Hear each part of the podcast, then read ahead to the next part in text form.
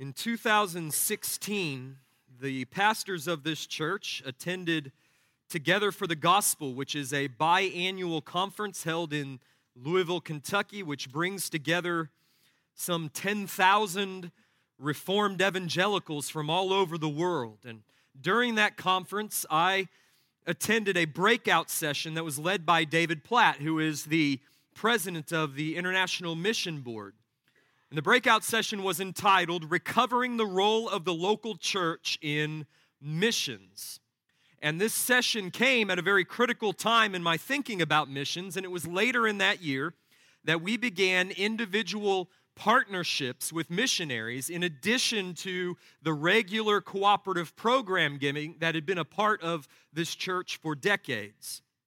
Now, if I remember correctly, David Platt gave 10 steps that pastors should take to lead their church to an active role in reaching the nations for the gospel. One of those steps had to do with teaching and preaching on the definition of missions so as to correct some misunderstandings among the congregation as to what missions actually is. For instance, have you ever heard somebody say, We don't need to go to another country to do missions, we can do missions right here in our own town? You ever heard people say that? It's not true. It would be true if you would substitute the word evangelism for missions. It's true that we don't need to leave Nixa in order to do evangelism. It's not true that we don't need to leave Nixa in order to do missions because missions is cross cultural evangelism. Missions is what happens when a person leaves their culture and enters into a different culture for the purpose of spreading the gospel and establishing the local church. And a person who leaves their culture and enters into a different culture for the purpose of spreading the gospel and establishing a church is what we call a missionary. Another item on Platt's list was teaching the church what Jesus meant when he commissioned his church to make disciples of all nations. A nation, an ethne in the Greek, is not synonymous with a country. It's not a geopolitical entity like Mexico or China. It is a people group, it is an ethnic group. It is a people with a distinct culture and often a distinct language living in a distinct geographic area. Do you know how many distinct people groups there are represented in China? 543 of which 444 are still unreached. There are presently, at last count, 195 geopolitical nations in the world, but there are as many as 17,105 ethnes, distinct people groups, of which over 7,000 are still considered unreached. Furthermore, said Platt, we need to teach our people what it means for a people group, an ethne, to be unreached. It doesn't mean that nobody has ever spoken the gospel to somebody from that people group. It means that that people group lacks the sufficient numbers and the sufficient resources to reach their own people group, to reach their own culture without outside assistance. And it's these people, these people groups, these ethnes, that 7,000 that Jesus commissioned us to reach. What does that mean for the local church? It means that we're not done once we've sent missionaries to China. That's not what Jesus was talking about. It means we're not done when we've sent missionaries to India. That's not what Jesus was talking about. It means we're not done when we've been doing missions in the United States, which has 488 distinct people groups, of which 84 in the United States are still unreached, mostly immigrant and Native American cultures. So, understanding what Jesus means by all nations changes the way that we engage in missions. But it was the step that regards the missionaries themselves that struck me the hardest in Platt's breakout session. He said, Teach your people to be disciple makers at home, and do not send anyone to the mission field who is not already a disciple maker in their local church. That hit hard. Platt said the churches tend to have this notion that the plane ride magically transforms somebody into a missionary, that it magically transforms somebody into a disciple maker. It doesn't.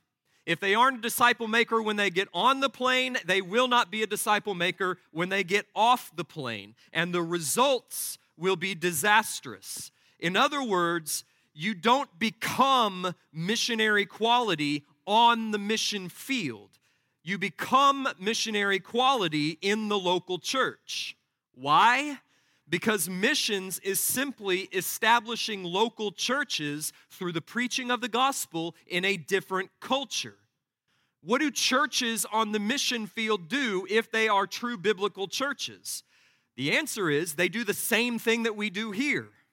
They preach and teach the word, they gather for worship, they establish believers in the faith, and they make disciples of their neighbors.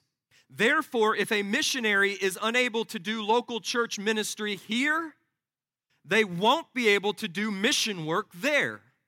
Because mission work there is nothing but local church ministry. The Apostle Paul was a missionary. Missions was his heartbeat, far more so than pastoring. That's why he couldn't stay in any one place for too long. For instance, Paul wasn't called to have a 20 year pastorate in the church at Ephesus or Corinth or Antioch. By his own admission, he was called to be an apostle, set apart for the gospel of God. 1 1 having received grace and apostleship to bring about the obedience of faith for the sake of all nations. 1 5. He says in Romans 15 20, and thus I make it my ambition to preach the gospel, not where Christ has already been named, lest I build on someone else's foundation. But as it is written, those who have never been told of him will see, and those who have never heard will understand. Now, it's been my prayer for two years now that God would make this church, First Baptist Nixa, like the church at Antioch, a church that was theologically deep, evangelistically passionate, and missiologically oriented, that is, oriented to the nations. Paul was from the church at Antioch. The church at Antioch produced guys like this. So was Barnabas. So, my prayer is that God would call forth missionaries from our midst as well. But it raises the question what are missionaries like? What should we look for when thinking about who we should send overseas and who we should partner with? Romans 1 8 to 15 is a rare bit of autobiography for the Apostle Paul. Most of Romans is doctrine and instruction, and Paul doesn't insert himself in very much. But twice in this book, here in verses 8 to 15, and again in chapter 15, Paul opens his heart to his readers. And in these verses, if we listen closely, we can hear the apostle's heartbeat. We can see what makes him tick. We can detect what drives him, what he loves. And since Paul was a missionary, I think we can go a step further and say, since he was the prototypical missionary, he's the prototype of what all missionaries ought to strive for and what they ought to be like. I submit that we should look for the same heartbeat in our missionaries, be they short term or long term. That's application number one of this sermon. What kind of people should this church send overseas? People like this. What kind of people should this church support overseas and partner with overseas? People like this. If they're not like this, they're not doing missions. But as I said earlier, mission missionaries rather are nothing other than members of local churches who do in a different culture the same thing that they were doing in this culture. Look at Paul. What was Paul doing in Antioch when God called him to the nations? Preaching the gospel, teaching, evangelizing in their synagogues, evangelizing in the marketplaces, discipling from house to house. That's what Acts chapter 11 says. What did Paul do on the mission field? Preach the gospel, taught in their synagogues, evangelized in the marketplaces, proclaimed Christ publicly and from house to house. Missionaries are not some sort of super stratum of, of exalted Christians. They're just local church members whom God calls to do over there what they were doing here. Therefore, we should be able to look at this text and say, this is not just the heartbeat of a missionary, this is the heartbeat of a church member. That's application number two. The Great Commission was not given to apostles and missionaries alone, it was given to the entire church. But we will never seriously engage in the Great Commission until our heart beats like this. In today's passage, I want to point out seven marks of a missionary. And I want you to bear in mind that this list is not exhaustive. I mean, these are not the only marks that could be mentioned. We could talk about capacities for learning a foreign language. We could talk about communication skills. We could talk about ability to adapt in foreign cultures. But, but here, at least, we have seven marks that are absolute musts for missions. The first mark of a missionary is that he is kingdom focused. His heart's desire is to see the spread of the kingdom under every nation or in every nation under heaven, which means that he cannot be constricted by a narrow, self centered, territorial view of ministry. This is clear from verse 8, where Paul says, First, I thank my God through Jesus Christ for all of you because your faith is proclaimed in all the world. Now, you need to remember, Paul did not establish the church of Rome, he had never been to Rome. Therefore, the fact that there was a church in Rome, and not only a church, but a church whose faith was so vibrant and active as to be proclaimed in the whole world, had nothing whatsoever to do with Paul's apostolic ministry. Yet, he rejoiced in this church and in their faith and thanked God for them in the same way that he rejoiced in the faith and thanked God for the churches that he had planted. He didn't have some sort of territorial view where he thought, these are my churches, and those are Peter's churches, and these are Apollos' churches. These are Christ's churches. And Jesus has people among all the nations that need to be reached. This is so important because missions is a cooperative effort. It is a team sport. No one missionary and no one church will ever accomplish the Great Commission by itself. It will take all the church in every age to reach the nations. Therefore, missionaries need to realize that missions is not a zero sum game wherein if someone else wins, that must mean that I lose. Churches need to understand this as well. I was thinking about this a few weeks ago uh, during the last week of the Springfield Cardinals season. I took Benjamin and Isaac to a baseball game, and they were absolutely, the, baseball team, not my boys, were absolutely horrid. They were awful. I mean, they got absolutely destroyed. And I was thinking about how difficult it must be, how frustrating it must be to be a Springfield Cardinals fan.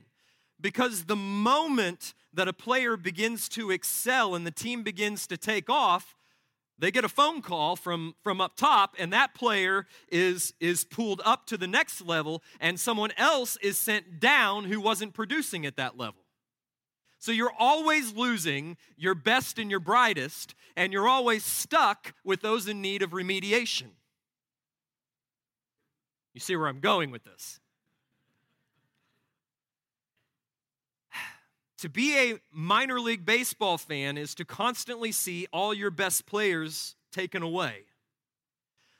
But true fans, true Cardinals fans, same thing as to say true baseball fans, they're not frustrated by this at all. Why? Because their focus isn't narrowly constricted to the double A team at Springfield. They rejoice to see their best and their brightest called up and producing on the major league level because they have an organization wide, big league focus. They rejoice when the big league team succeeds, when the organization as a whole succeeds, and they see that they have an integral role in that process. Now, the analogy is not perfect, but you can see the point.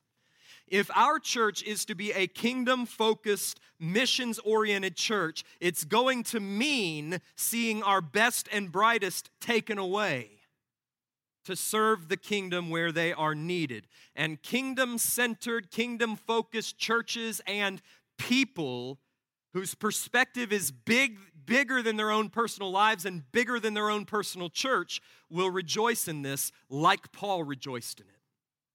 And a good way to discern whether or not this mark characterizes your own heart is to ask yourself whether you rejoice when you hear of some movement of God or some work of God that doesn't have anything to do with you. Does it make your heart swell when you hear about the gospel penetrating the darkness and, and unreached people groups being reached and, and coming to faith in Christ? Do you love to hear stories of, of intrepid missionaries who go into unreached villages and, and suddenly they, they find that their way has been paved before them on the power of dreams and visions, and they've just been awaiting this Jesus person to come and to share with them the gospel of salvation? Do you love stories like that? Or does it just kind of slip in one ear and out the other ear because it doesn't really have anything to do with you? And it doesn't really have anything to do with here. There is no place for a self focused territorialism in missions. Therefore, those who make the best missionaries and the best church members are those who know themselves first and foremost citizens and ministers of the kingdom of Christ. I will tell you that denominationalism is not nearly so important on the mission field as it seems to be here. If you're uncomfortable working with non Southern Baptists, you're probably not going to want to go on the mission field. Because there's a bunch of non Southern Baptists all over the world doing good work. The second mark of the missionary is that he is fervent in prayer, verses 9 and 10. For God is my witness, whom I serve with my spirit in the gospel of his Son, that without ceasing I mention you always in my prayers, asking that somehow by God's will I may now at last succeed in coming to you. So, after thanking God that there is a healthy, vibrant church in Rome, even though it was a church he didn't establish, Paul now tells the Romans that he unceasingly prays to God that he might be able to come at last to Rome to see them. Now, I don't want to make too much of this point because it's not, it's not the main point of the passage, it's not even the main point of the clause, but it is significant. It gives us a little insight into Paul's prayer life. Paul was a man, as we know from elsewhere, of unceasing prayer. And in those prayers, his thoughts and affections turned constantly to Rome. Just think about that. He had never been to Rome. He'd never met most of the people to whom he writes, and yet he was able to tell them with a clear conscience, because how else would he be willing to call God to testify to the sincerity of his heart, that he prays for them without ceasing. And if that was true of a church they had never visited and of a people he did not know, what must his prayers and intercessions have been like for the church at Ephesus, where he spent the better part of three years, or the church at Corinth, where he spent another year and a half with people that he knew intimately?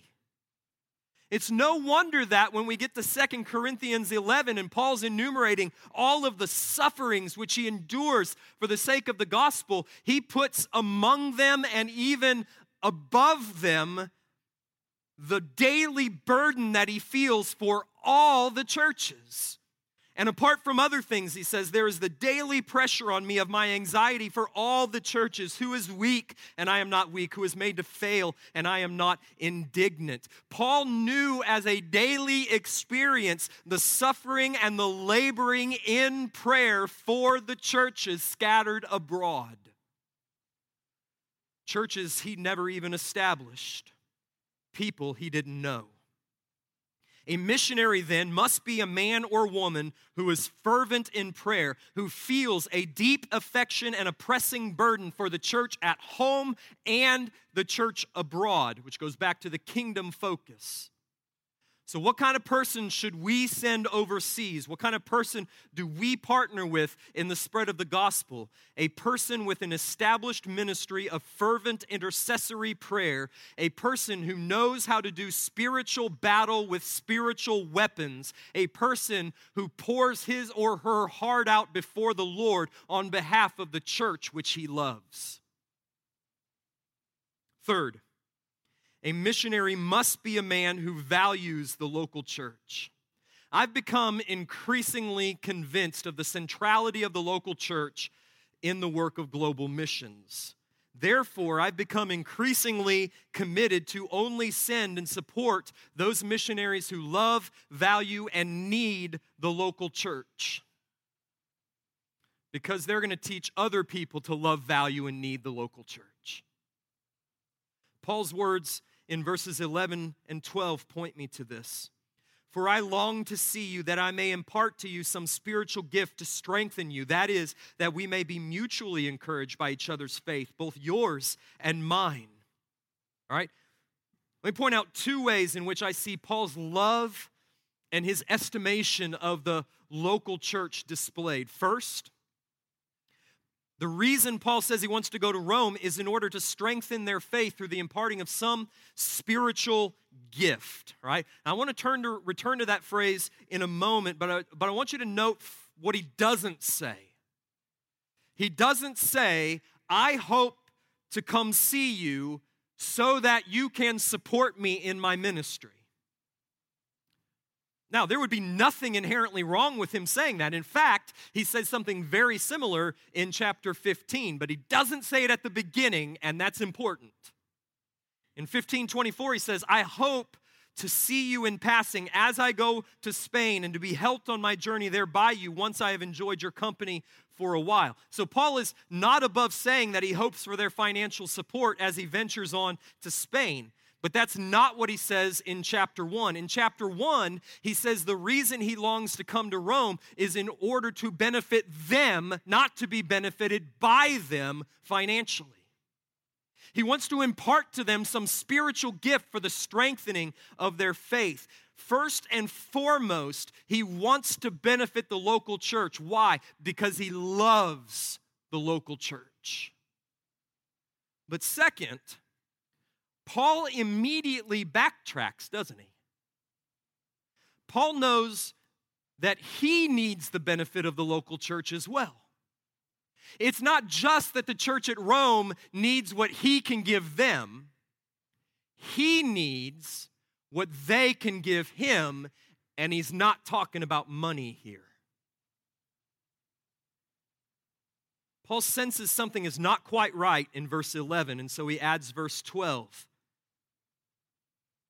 It's not that there's anything untrue in verse 11. Paul, as an apostle, was specially gifted to strengthen the church. It's right and good that he should desire to do so. So, what's wrong?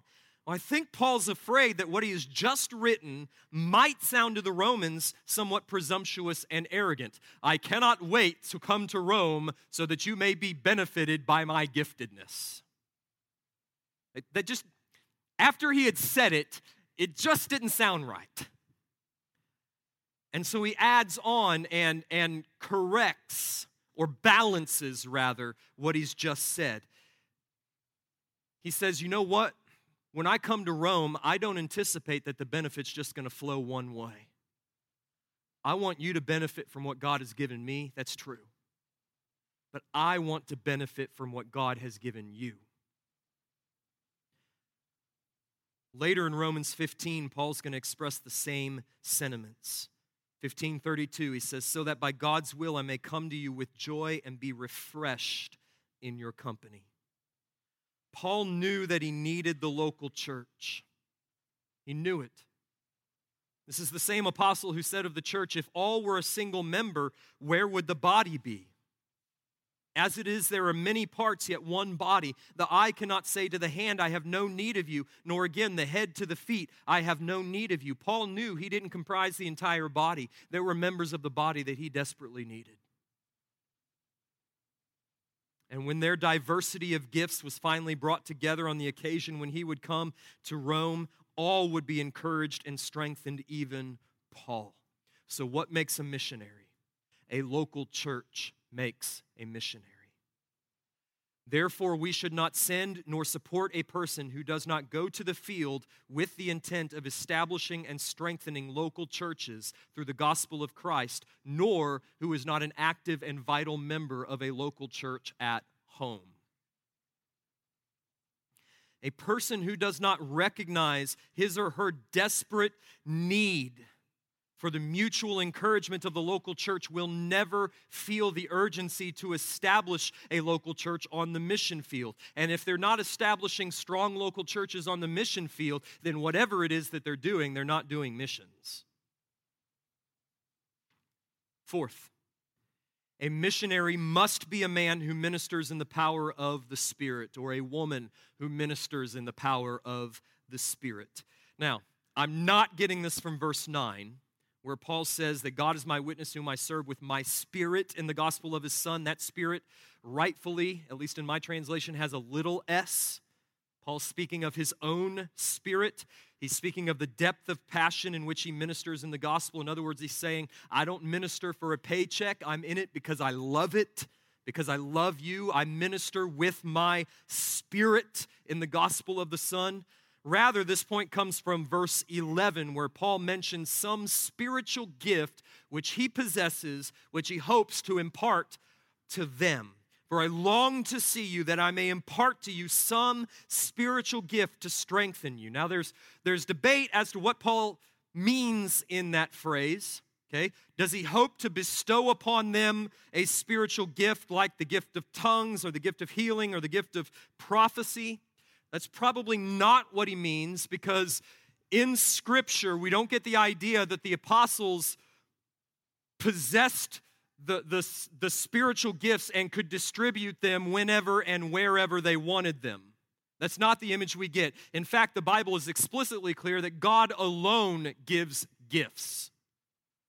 The Father Romans 12, 6. The Son, Ephesians 4, 11. The Spirit, 1 Corinthians 12, 11. It is they who give the gifts of the Spirit to whomever they will. So I don't think that's what Paul means. I don't think that, like at a healing crusade, he intends to gather all the people together and just sort of pass through the crowd and slay everyone in the Spirit, and then they're going to wake up and they're going to have these new gifts and powers accessible to them. Rather, I think Paul means that the spiritual gift which he possesses, that is the gift of the apostle, he is going to minister out of that gift for their benefit. This church, to our knowledge, had never had an apostolic visit. They'd never had an apostle come to them and say, Thus says the Lord. They'd never had an apostle come to them and say, Let me tell you what Jesus taught in the Sermon on the Mount. How would I know? Because I was there. They'd never had the benefit of an apostle. And I think what he means is when I come, I'm going to perform apostolic ministry in the power of the Spirit among you. Now, there are no apostles running around today, whatever some may claim, but the principle remains and can be generalized in this way Paul did not intend to minister to the Romans in the strength of his flesh. That would have strengthened no one. Paul does not intend to go to Rome and rely upon his decades of rabbinical study and just pour out rabbinical theology on them as if they were going to be benefited by that. Paul knew that he needed to minister in the supernatural power of the Spirit if they were to be edified. Likewise, missionaries need to know what it is to minister in the Spirit's power and not in the power of the flesh. Missionaries who go to the mission field and rely on their education, they rely upon their natural strengths, they rely upon their natural talents, they rely upon their natural courage, upon their natural charisma, upon their natural leadership skills, they make messes. Because you cannot do spiritual work in the power of the flesh. And so when we talk about sending missionaries overseas, and I'm talking about short term missions as well as long term missions, or when we think about who we're going to partner with and we're talking with them, I want to hear that they know John 15 5 and that they, they live John 15 5, where Jesus says, I am the vine and you are the branches. Unless you abide in me, you can do nothing. And they know that and they know how to tap into that vine. They know how to live by faith in the power of the Spirit. They know how to APTAT, even if they don't know the acronym. They know the principle behind it, and they intentionally walk and minister in the life giving, fruit producing, church strengthening power of the Holy Spirit.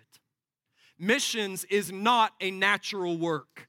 Therefore, you can't be natural men and perform it. Fifth, a missionary must trust in the sovereignty of God. The importance of this point cannot be overstated. A missionary must know deep in his soul that his life and his ministry are in God's hands. That's the only way that he will be able to risk his life for the sake of the nations. That's the only way he will be empowered to persevere when persecution arises. And that's the only way that he will continue and endure when the fruit is slow to come. This deep trust in the sovereignty of God is what marked all the great missionaries the David Brainerds, the John Patons, the Adoniram Judsons, the William Careys, and many, many others. They relished and rested in the truth that God is sovereign over all creation and over all history and over all mankind and over every life and every death and every human heart. That's why they packed their coffins with them. Missions is frustrating and there is no denying it. Travel plans will get disrupted, planes will get delayed, visas and passports won't come in in time. How on earth will a missionary make it if he isn't utterly convinced that all things happen according to the sovereign will of God for the good of his people and the glory of his name? If you think you are out of control in your life here, go there and try to maintain some semblance of control over your schedule. Almost no country on the face of the planet runs by as strict a schedule as the United States.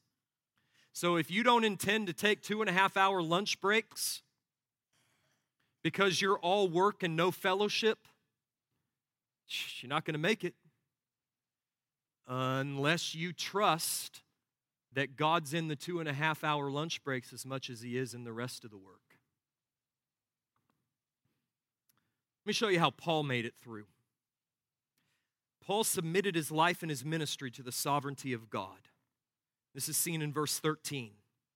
I do not want you to be unaware, brothers, that I have often intended to come to you, but thus far have been prevented in order that I may reap some harvest among you as well as among the rest of the Gentiles.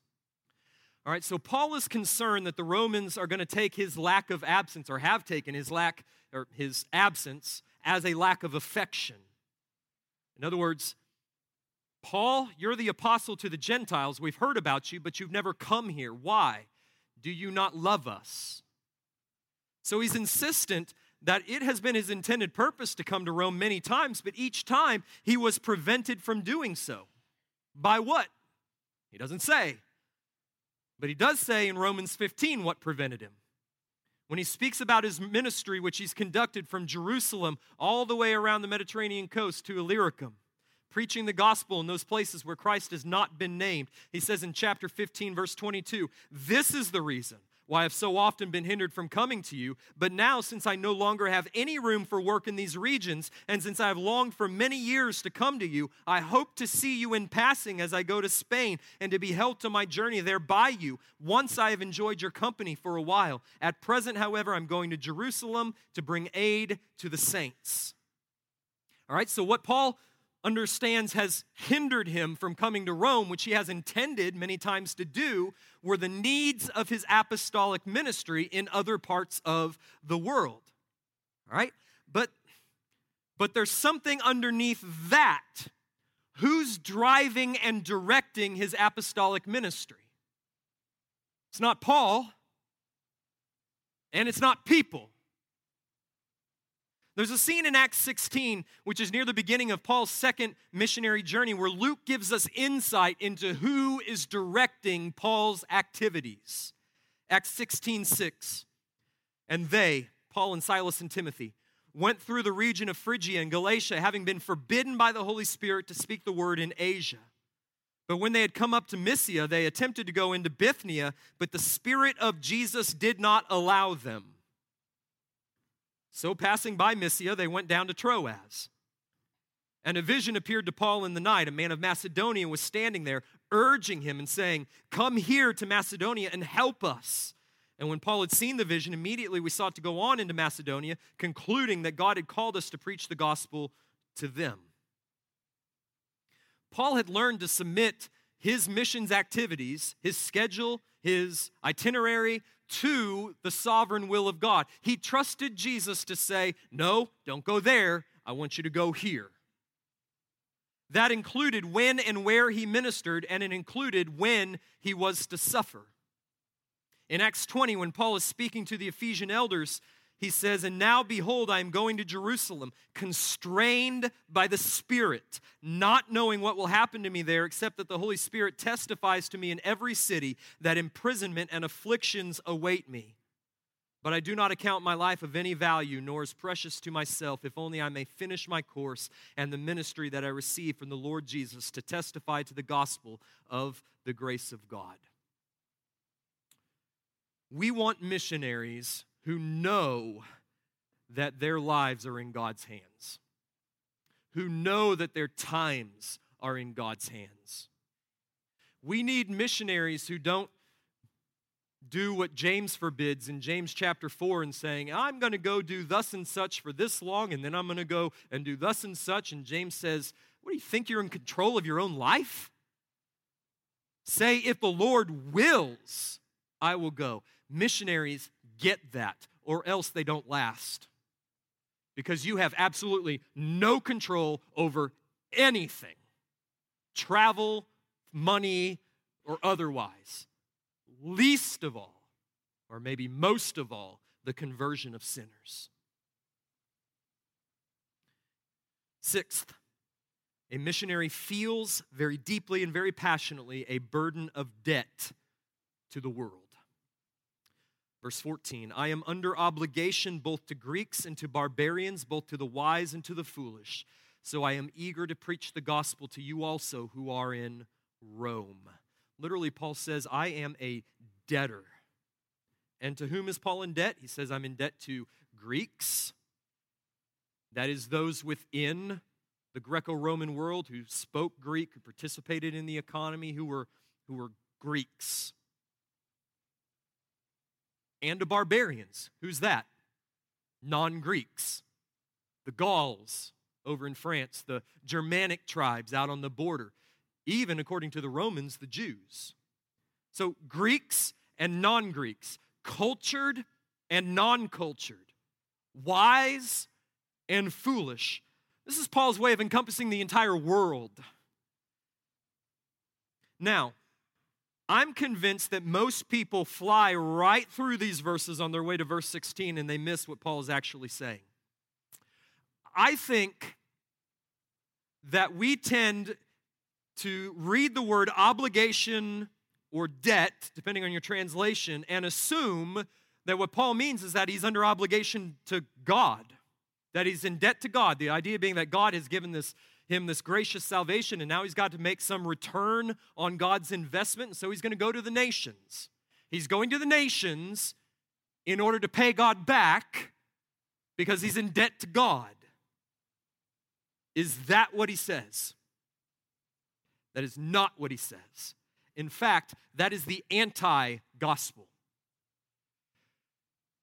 Salvation is of grace alone, and grace, by its very nature, cannot impose a debt.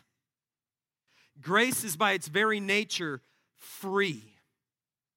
If you try to pay God back, to recompense God for the good that He's given you, then suddenly you've nullified grace. And you're back under law and you stand condemned in your sins. Paul is not a debtor to God. He knows he's not a debtor to God. He doesn't owe God anything. Why? Because God has saved him freely, graciously. He is not a debtor to God, he's a beneficiary of God. He's an heir of God, he's a son of God.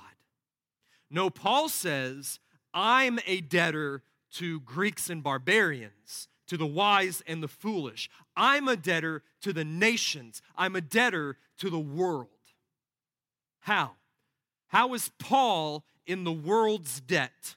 The answer, I think, is that Paul, the self described chief of sinners, was the least deserving of God's mercy, and yet he had received mercy.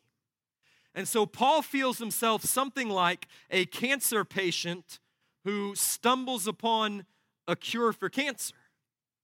And now he has a moral obligation to share that cure with other cancer patients.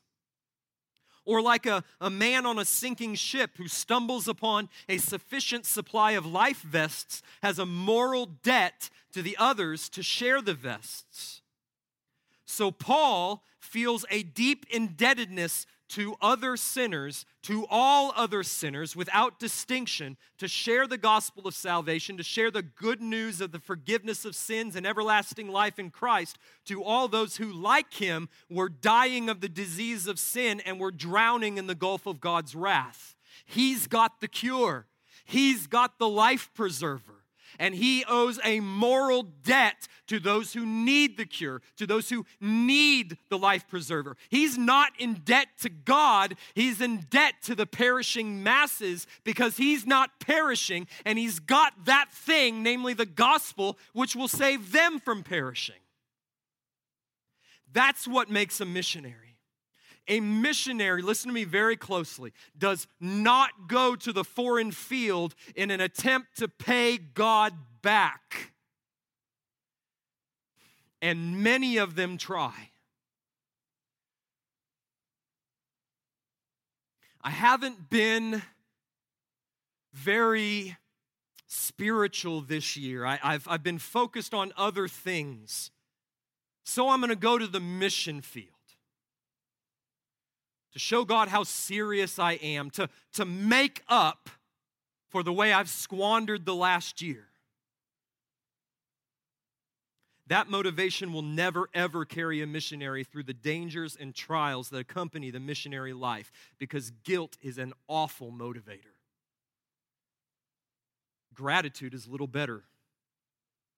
Only grace is a sufficient motivation for missions and grace imposes no debt. A missionary goes to the foreign field because he feels a sense of moral obligation to other sinners. the cultured and the uncultured, the business people living in the city, the tribesmen living in the bush. Because he received mercy, even though he was just as unqualified as the rest. That's the motivation of grace rather than the motivation of guilt that lies as the foundation of missions. Guilt says, God's mercy has indebted me. I must pay him back. I'll go on a mission trip. Grace says, God's mercy has freed me. I must go show other people the way to this freedom. Guilt motivates out of bondage and debt, grace motivates out of freedom and joy. There is one final mark of the missionary, and it's found in verse 16. For I am not ashamed of the gospel, for it is the power of God for salvation to everyone who believes, to the Jew first and also to the Greek. A missionary is unashamed of the gospel because he believes in its power to save, because he has experienced its power to save. He's seen its power at work in his life and in the lives of others and in the life of the church. This gospel and its saving power will be the focus of the next 11 chapters of Romans, and it will be the theme of next week's sermon as we unpack verses 16 and 17. But fundamentally, a missionary must be someone who knows, experiences, and believes in the power of the gospel to save. So, this morning we've looked at Paul's missionary heart, and my argument has been that all missionaries, all of them, short term, long term, old, young, all missionaries ought to reflect these same marks, or else they're doing it wrong. It doesn't matter whether they're going to China, to Cuba. They're going for six weeks or six years. If a person doesn't bear these marks, they have no business going on the field. So look again at these marks. What is a missionary? Number one, he is kingdom focused. Number two, he is fervent in prayer. Number three, he values the local church. Number four, he ministers in the power of the Spirit. Number five, he entrusts his life and ministry to the sovereignty of God. Number six, because of the free grace which he knows and relishes and cherishes and has experienced, he feels a deep indebtedness, not to God, but to the world, to show them the same freedom and grace that he loves. And number seven, he believes in the power of the gospel. Look at that list. Ought that not characterize every one of our members? That's, that is not the description of some apostolic super Christian. That's the description of a church member. So, as we close, I want you to pray that God would form these marks in your heart in order that you and this church may join in the great task of preaching the gospel for the obedience of faith among all the nations for the sake of the name.